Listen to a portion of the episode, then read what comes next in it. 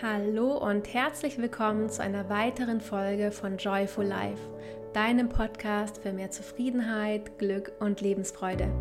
Mein Name ist Gili Debes und in der heutigen Episode geht es um eine Methode, die dir dabei helfen kann, Denkblockaden aufzulösen und neue Ideen zu kreieren. Es ist ganz witzig, denn dieses Thema wollte ich auf jeden Fall mit in diesen Podcast nehmen und dann habe ich letzte Woche einen Beitrag gehört und zwar war letzte Woche das 100-jährige Jubiläum der Disney Company. Und da dachte ich mir, das passt ja perfekt, denn es soll heute um die Walt Disney Methode gehen. Ich freue mich riesig, dass du eingeschalten hast und ich würde sagen, lass uns wieder direkt loslegen.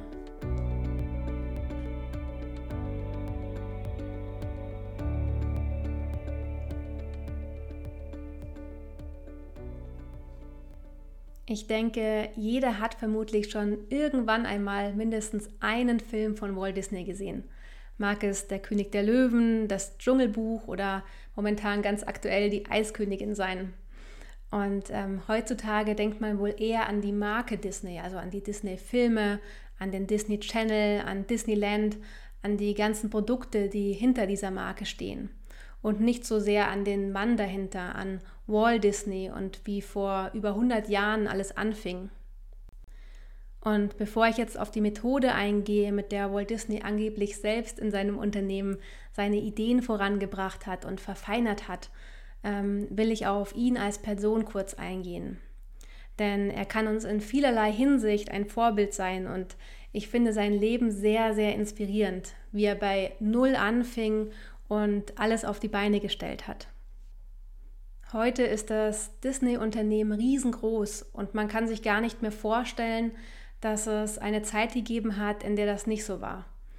Aber es war nicht immer alles ganz einfach für Walt Disney. Und was viele vielleicht nicht wissen, erst mit dem dritten Unternehmen hat es dann schließlich geklappt. 1920 gründete er mit einem Freund damals den er von der Werbeagentur kennengelernt hat, sein erstes Unternehmen. Da war er gerade mal 19 Jahre alt und er nahm dazu sein bisher erspartes Geld in die Hand. Nicht ganz zur Freuden seiner Eltern, weil die konnten damals mit seiner Idee, Zeichenkünstler zu werden, eher weniger anfangen. Und diese erste Gründung funktionierte aber nicht. Also sie hatten viele Ideen, aber damals nur wenig Kunden und so mussten sie bereits nach einem Monat schon wieder ihr Geschäft schließen. Und Walt Disney fand danach eine Anstellung bei einem Unternehmen, das einminütige Werbekurzfilme produzierte, die in Kinos gezeigt wurden. Und dort lernte er dann alles über Trickfilmanimationen. Das war das erste Mal damals, dass das Publikum Menschen oder lustige Tiere über die Leinwand tollen sahen. Und damals gab es auch noch keinen Ton. Das war damals noch etwas völlig Neues. Und das kann man sich heute gar nicht mehr vorstellen. In dieser Zeit schaffte er es dann, einen dieser Kurzfilme an ein Kino zu verkaufen und gründete daraus dann sein zweites Unternehmen. Geld zum Leute einstellen hatte damals nichts und so teilte er dann das Honorar, das er von dem Kurzfilm erhalten hat, insgesamt unter allen auf. Und in diesem Unternehmen arbeiteten sie dann an einem neuen Projekt und zwar an Alice im Wunderland. Aber auch das funktionierte nicht lange und das Unternehmen ging pleite. Viele hätten vermutlich hier aufgehört, aber er nicht, er machte weiter. Er ging dann danach, als sein zweites Unternehmen pleite gegangen ist, ähm, nach Hollywood, also da, wo wirklich die großen Filme gemacht wurden. Und auch da war es für ihn nicht wirklich einfach, denn es wollte ihm niemand einen Job geben. Und in seiner Not schickte er dann einen seiner Alice-Kurzfilme an Margaret Winkler. Sie war damals eine der führenden Trickfilmvertreiberinnen in Amerika und damals auch die einzige Frau in, der, in dieser Branche bzw. in dieser Position. Und dann Volltreffer. Er wurde von ihr mit einer ganzen Alice-Serie beauftragt. Und so gründete er dann 1923, also vor genau 100 Jahren, sein drittes Unternehmen, die Walt Disney Studios. Er hatte dann damals zu Beginn zwölf Mitarbeiter, unter denen er auch seine Frau kennenlernte und sich daraus auch eine wundervolle Liebesgeschichte entwickelte. Aber damit war der Durchbruch seines Unternehmens noch nicht da, denn es ging noch weiter. Seine erste große Idee mit diesem Unternehmen war Oswald der glückliche Hase. Und dann passierte etwas sehr Unschönes. Bei einem Besuch in New York bei seinen Auftraggebern nahm ihn der Produzent Charles Mintz, für den er die Oswald-Serie herstellte, einfach die Rechte weg. Und nicht nur das, sondern seine Mitarbeiter, die an der Serie arbeiteten, heuerte er gleich mit an. Das muss man sich mal vorstellen. Von einem Moment auf den anderen ist seine Kreation, seine Hauptfigur einfach weg. Was muss das für ein Schlag gewesen sein, für eine Niederlage? Und seine Mitarbeiter auch alle weg. Das war dann nur noch sein Freund, mit dem er auch schon das erste Unternehmen gegründet hat, und seine Frau. Die beiden waren dann noch mit dabei in seinem Unternehmen, aber alle anderen waren futsch. Und auch hier hätten vermutlich viele aufgehört, aber nicht er. er machte weiter.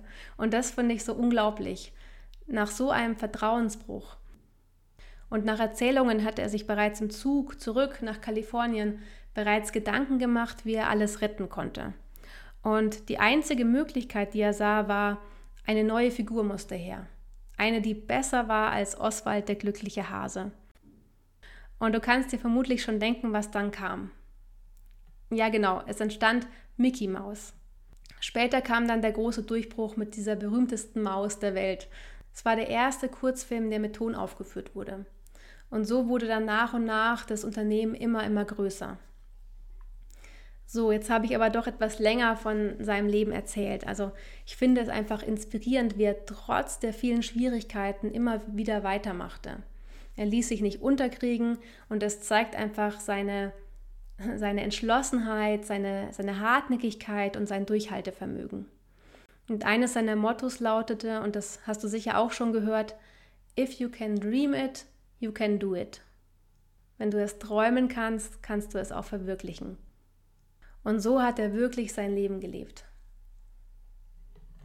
So, jetzt will ich aber noch auf die Walt Disney Methode eingehen, wie am Anfang schon angekündigt. Auf die Methode, mit der er selbst seine Ideen, seine Figuren, Filme erschaffen hat.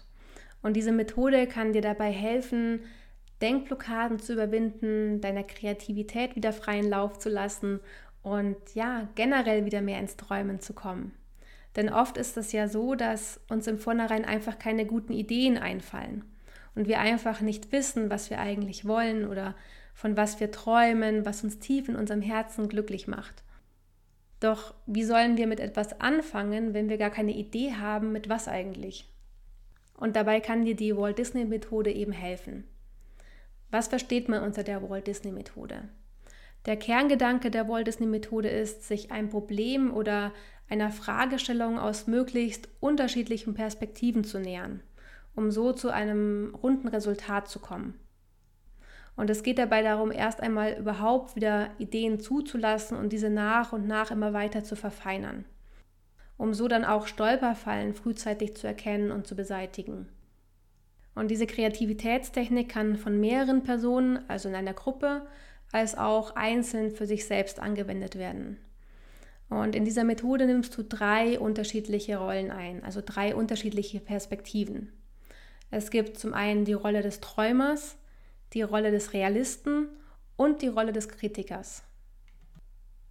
Die erste Rolle, die Rolle des Träumers, wird auch oft als der Visionär oder der Ideenlieferant bezeichnet. Der Träumer denkt vor allem in Bildern. Er lässt sich weder durch Vernunft leiten oder durch irgendwelche Regeln einschränken. Und die Aufgabe des Träumers ist, Ideen wieder zuzulassen, ins Träumen zu kommen, groß zu denken, wieder in Möglichkeiten zu denken. Was wäre, wenn alles möglich ist? Die zweite Rolle ist die des Realisten. Sie wird auch als der Macher gesehen. Also in dieser Rolle konzentriert man sich auf das Machbare, wobei es jetzt nicht darum geht, die Idee wieder über den Haufen zu werfen, sondern es geht vielmehr darum, sich mit der Frage auseinanderzusetzen, wenn ich die Idee umsetzen würde, was wäre dazu nötig? Welche Schritte müssten in welcher Reihenfolge unternommen werden? Also es geht darum, Wege zu finden und so viel wie möglich zu realisieren. Und wichtig dabei ist, dass der Blickwinkel des Realisten vor dem Kritiker eingenommen wird. Ansonsten kann es dir passieren, dass du deiner Idee doch sehr schnell den Wind wieder aus den Segeln nimmst. Denn wenn du dich mit Fragen auseinandersetzt, ohne überhaupt an die ersten Umsetzungsmöglichkeiten gedacht zu haben. Und das kann dann vielleicht frustrierend sein oder du fängst dann gar nicht mit etwas an. Die dritte Perspektive ist die des Kritikers. Und du kannst dir diese auch als den Fragesteller oder Qualitätsmanager vorstellen. Und in dieser Rolle geht es darum, Schwachstellen zu finden. Aber auch nicht darum, die Idee zu begraben. Das ist ganz, ganz wichtig. Bei der Rolle des Kritikers geht es um konstruktive Fragen. Also es geht darum, die bisherigen Umsetzungsmöglichkeiten, die du gefunden hast, zu prüfen, zu analysieren und auch zu verbessern. Es geht darum, Stärken und Schwächen der bisherigen Ergebnisse zu finden und sie dann dadurch nach und nach zu verbessern und zu optimieren. Wie gesagt, es geht in der Rolle nicht darum, die Idee fallen zu lassen, was man jetzt vielleicht bei dem Kritiker ähm, schnell mal im Kopf hat. Wenn du den Prozess dann einmal durchlaufen hast, kannst du ihn wieder von vorne beginnen. Also mit den gefundenen Lösungen und Fragestellungen gehst du dann wieder in die Rolle des Träumers, der die Idee weiterspinnt Danach begibst du dich wieder in die Rolle des Realisten und im Anschluss in die Rolle des Kritikers, bis du dann mit dem Ergebnis zufrieden bist und mit etwas loslegen kannst. Genau, also das waren jetzt die drei Rollen. Wie kannst du jetzt diese Methode für dich persönlich nutzen? Du kannst dir zum Beispiel für die drei Rollen drei unterschiedliche Plätze oder Orte aufsuchen. Walt Disney wird zum Beispiel nachgesagt, dass er in seinem Büro drei Sessel hatte, auf denen er dann in die drei verschiedenen Rollen schlüpfen konnte. Also dann hast du einen Ort zum Träumen, einen Ort zum Planen und einen Ort zum Verbessern. Und diese können bei dir zu Hause sein oder auch außerhalb. Und du kannst sie natürlich auch jederzeit durchwechseln. Wenn du zum Beispiel ganz bewusst die Rolle des Träumers einnehmen willst, kannst du dazu zum Beispiel eine gemütliche Ecke auf deiner Couch aufsuchen oder einen Spaziergang im Freien machen, um den Kopf frei zu bekommen und deinen Gedanken wieder freien Lauf zu lassen. Körperliche Bewegung eignet sich dafür eh ganz besonders gut, um deine Energie wieder ins Fließen zu bringen. Auch ein Ort, an dem du dich besonders wohlfühlst, kann sich dafür gut eignen, zum Beispiel in deinem Lieblingscafé, auf einer schönen Hütte in den Bergen zum Beispiel oder in der Sauna, wo auch immer du in eine entspannte Haltung kommst. Was auch helfen kann, ist, wenn du dir zum Beispiel eine Playliste mit Songs zusammenstellst, die dich leicht zum Träumen bringen, die dich in eine optimistische Geisteshaltung bringen. Also Songs, die in dir Freude, Euphorie, Begeisterung erzeugen. Das kann ebenfalls helfen, damit du in die Stimmung gelangst, was wäre, wenn alles möglich ist. Wenn du die Rolle des Realisten einnimmst, kannst du dich an einen ruhigen, neutralen Ort zurückziehen an dem du vor allem gut arbeiten kannst. Also das kann an deinem Schreibtisch sein, also deinem Arbeitsplatz oder einfach ein Ort, an dem du deine Ideen gründlich analysieren kannst, ein paar Fakten checken kannst und Hintergründe recherchieren. Und die letzte Rolle, die Perspektive des Kritikers, hier empfiehlt es sich, ebenfalls wieder einen ruhigen Ort zum Nachdenken zu suchen. Was du auch machen kannst, ist gezielt mit jemandem in den Austausch zu gehen. Es sollte dann aber jemand sein, bei dem du weißt, dass er die Idee nicht gleich wieder im Keim erstickt. Also jemand, der offen ist für neue Ideen und für neue Möglichkeiten. Denn wenn du selbst noch nicht gefestigt bist in deiner Idee, kann es natürlich sehr entmutigend wirken, wenn jemand anderes dann nur Gründe dafür liefert, warum etwas nicht möglich sei oder warum die Idee blödsinnig sei. Und da haben wir ja schon genügend eigene innere Anteile in uns, die hier wirken und die es zu überwinden gilt. Da braucht es dann nicht auch noch von außen jemanden, der das dann auch nochmal äh, verstärkt. Was ich dir zum Schluss noch mit auf den Weg geben kann, wichtig für die Ortswechsel und das Einnehmen der unterschiedlichen Perspektiven ist, dass sie nicht nahtlos ineinander erfolgen. Also lass dir hier Zeit, schenk dir wirklich Pausen dazwischen. Das können 10 bis 15 Minuten sein, aber auch mal ein paar Tage. Lass dir hier wirklich Zeit, dass deine Ideen und Träume wachsen können. Das muss nicht alles von heute auf morgen gehen. Hier Geduld mitzubringen ist wirklich sehr hilfreich. Denn wenn du etwas erzwingen willst, naja, dann kommt vermutlich nicht so viel Gutes dabei heraus. Und wenn du die Methode gemeinsam mit jemandem anwendest oder auch in einer größeren Gruppe, dann ist es wichtig, dass sich jeder in derselben Rolle befindet. Ansonsten kann es passieren, dass ihr euch gegenseitig ausbremst. So, das war jetzt die Walt Disney Methode. Ich bin schon sehr gespannt, welche Ideen und Träume in dir schlummern und mit dieser Methode vielleicht zum Vorschein kommen. Vielleicht hast du auch selbst schon mal die Walt Disney Methode angewendet und bist dadurch weitergekommen.